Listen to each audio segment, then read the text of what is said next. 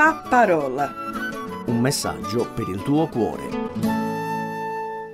Cari amici, bentornati all'ascolto di questo programma. Oggi voglio parlarvi di un argomento che ho trattato qualche tempo fa nella comunità Chiesa Cristiana Brianza di Lissone, una chiesa che guido insieme a un gruppo di altre persone. Pensare bene per agire bene. Ah, dimenticavo, io sono Enzo di Salvia. La nostra mente è sempre in azione, non possiamo negarlo. I pensieri si susseguono uno dopo l'altro e accompagnano ogni momento della nostra giornata.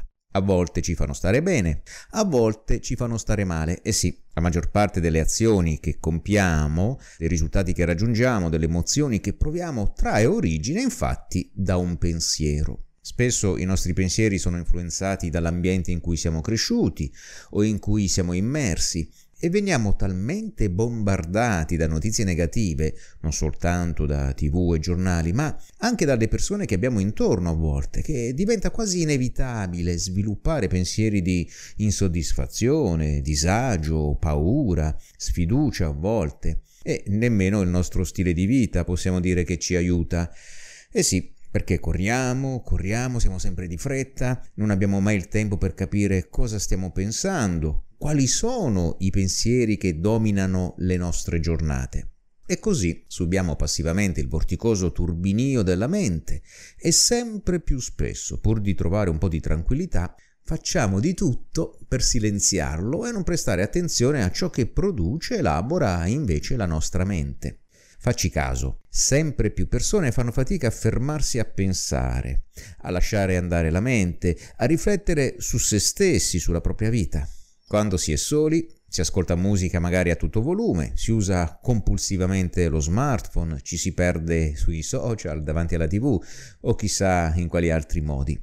È faticoso prestare attenzione ai propri pensieri. Sembra quasi che si faccia di tutto per evitare di pensare. Eppure la qualità della vita è direttamente collegata alla qualità dei pensieri che abbiamo Imparare a scegliere con cura i propri pensieri, a usare la mente in modo più utile e salutare, è una delle più grandi responsabilità che abbiamo da sviluppare come esseri umani, come credenti. La Bibbia parla molto dei pensieri, delle emozioni che ne scaturiscono e ci suggerisce atteggiamenti da sviluppare per stare bene, per agire bene appunto. Vediamo uno dei tanti esempi. Andrò a leggere dalla epistola, o meglio dalla lettera che Paolo scrisse alla Chiesa dei Filippesi, al capitolo 4, dal verso 4. Rallegratevi, rallegratevi sempre nel Signore, ripeto, rallegratevi, la vostra mansuetudine sia nota a tutti gli uomini, il Signore è vicino.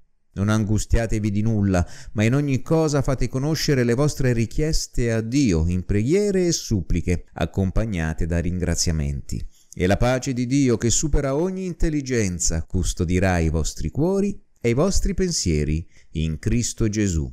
Quindi, fratelli, tutte le cose vere, tutte le cose onorevoli, tutte le cose giuste, tutte le cose pure, tutte le cose amabili, tutte le cose di buona fama, quelle in cui è qualche virtù e qualche lode, siano oggetto dei vostri pensieri. Le cose che avete imparate, ricevute, udite da me e viste in me, fatele, e il Dio della pace sarà con voi. Questo passo, appena letto, parla proprio dell'uso della mente del cristiano, dei pensieri che deve alimentare in modo che possa andare a produrre scelte che poi sono coerenti. La bella notizia è che Dio, nostro Padre, Vuole fare la sentinella, vuole fare la guardia alla nostra mente, se glielo permettiamo. Proprio questo è il concetto espresso nell'originale in greco, un termine militare. Dio farà la guardia, la sentinella davanti al mio cuore in modo da custodire i miei pensieri. Ma forse a volte è proprio questo il problema. Non siamo abituati a cogliere cosa ingombra la mente e alimentiamo così varia spazzatura nella nostra mente e fra l'altro concetti davvero distruttivi, come ad esempio frasi quali non valgo, sono inadeguato, non sono capace, non ce la farò, non merito amore, non merito. Per valere per gli altri devo produrre, devo dire sempre sì, devo essere sempre accondiscendente. E vedete, il problema è questo. Se noi ci identifichiamo con questi pensieri, beh, eh, siamo fritti. Pensa ad esempio di chiamare un amico e dall'altra parte immagina che non ci sia nessuna risposta e tu tenti e ritenti parecchie volte e ottieni sempre un fallimento. Forse inizierai a pensare, eh, se alimenti pensieri negativi, che sei un fallito, che non vali nulla e ti comporterai da uno poi alla fine che vale poco e non ti proporrai più o addirittura chiamerai in, in, un modo ossessivo pur di ottenere una risposta dall'amico. Allora fermiamoci un attimo e cerchiamo di capire cosa ci consiglia il Signore. Abbiamo visto in questo brano letto che ci sono, mm, io l'ho chiamato così, c'è uno schema delle tre R, rallegrati, richiedi, ringrazia.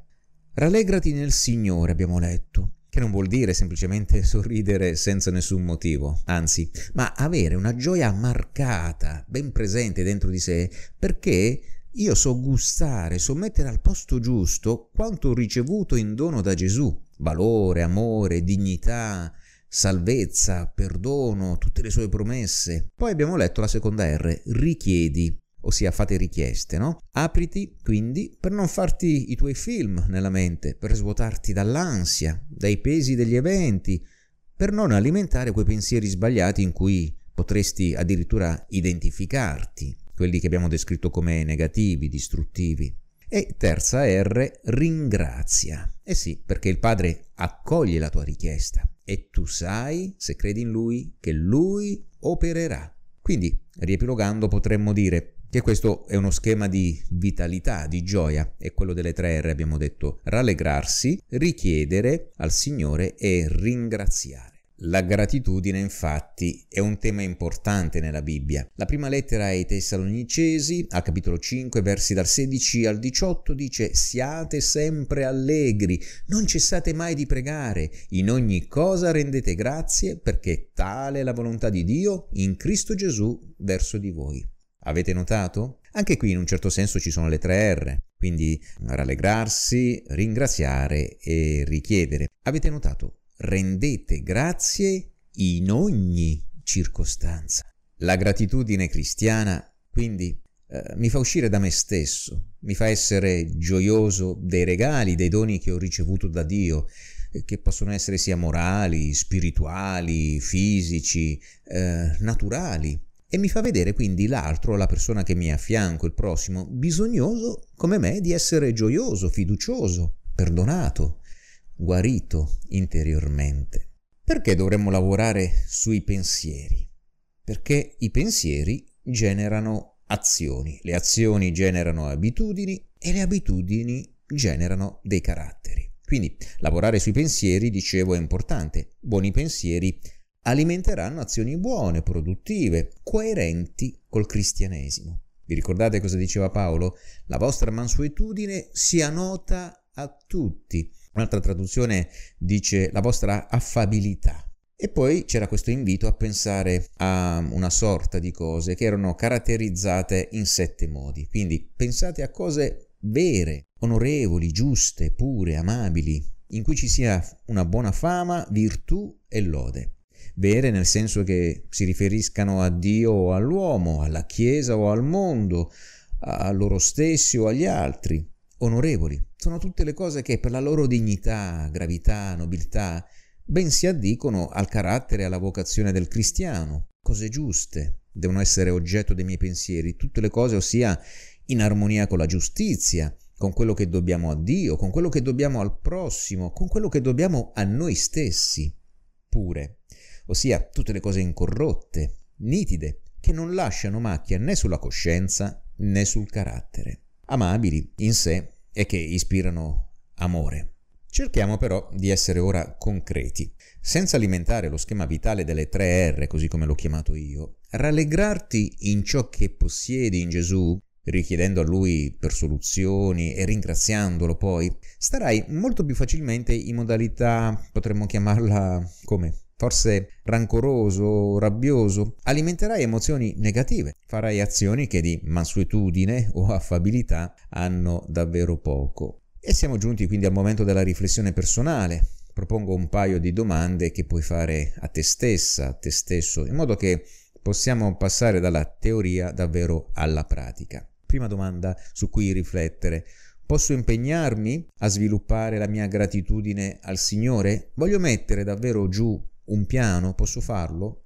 Ad esempio, non so, potresti proporre a te stesso per due o tre settimane, ogni mattina, di scrivere su un foglio che poi conserverai, rileggerai, un paio di motivi per cui puoi essere grato a Dio e scoprirai col tempo che hai tanti motivi per ringraziarlo. E quel ringraziando per ogni cosa, scritto dall'Apostolo Paolo, non è irraggiungibile, perché effettivamente se credi tu vivi in uno stato già di grazia e non puoi che viverlo in pieno, in un modo cosciente, se non nella gratitudine. E seconda domanda, seconda riflessione, come posso distinguere e riconoscere pensieri nocivi per me? E una volta riconosciuti, decidi di non identificarti con essi, ma con quello che Dio pensa riguardo a te, ossia che hai valore, che tu vali, che tu sei un suo figlio se hai creduto in lui. Io mi fermo qui, ti ringrazio per l'attenzione e quindi ti auguro di avere dei buoni pensieri, una mente ripiena di cose sane per poter agire in un modo positivo, in un modo fruttuoso, in un modo coerente come cristiano. A presto. Ciao. La parola. Un messaggio per il tuo cuore. Se ti è piaciuto questo programma, allora scarica l'app di CRC e scopri di più. Condividilo con gli amici.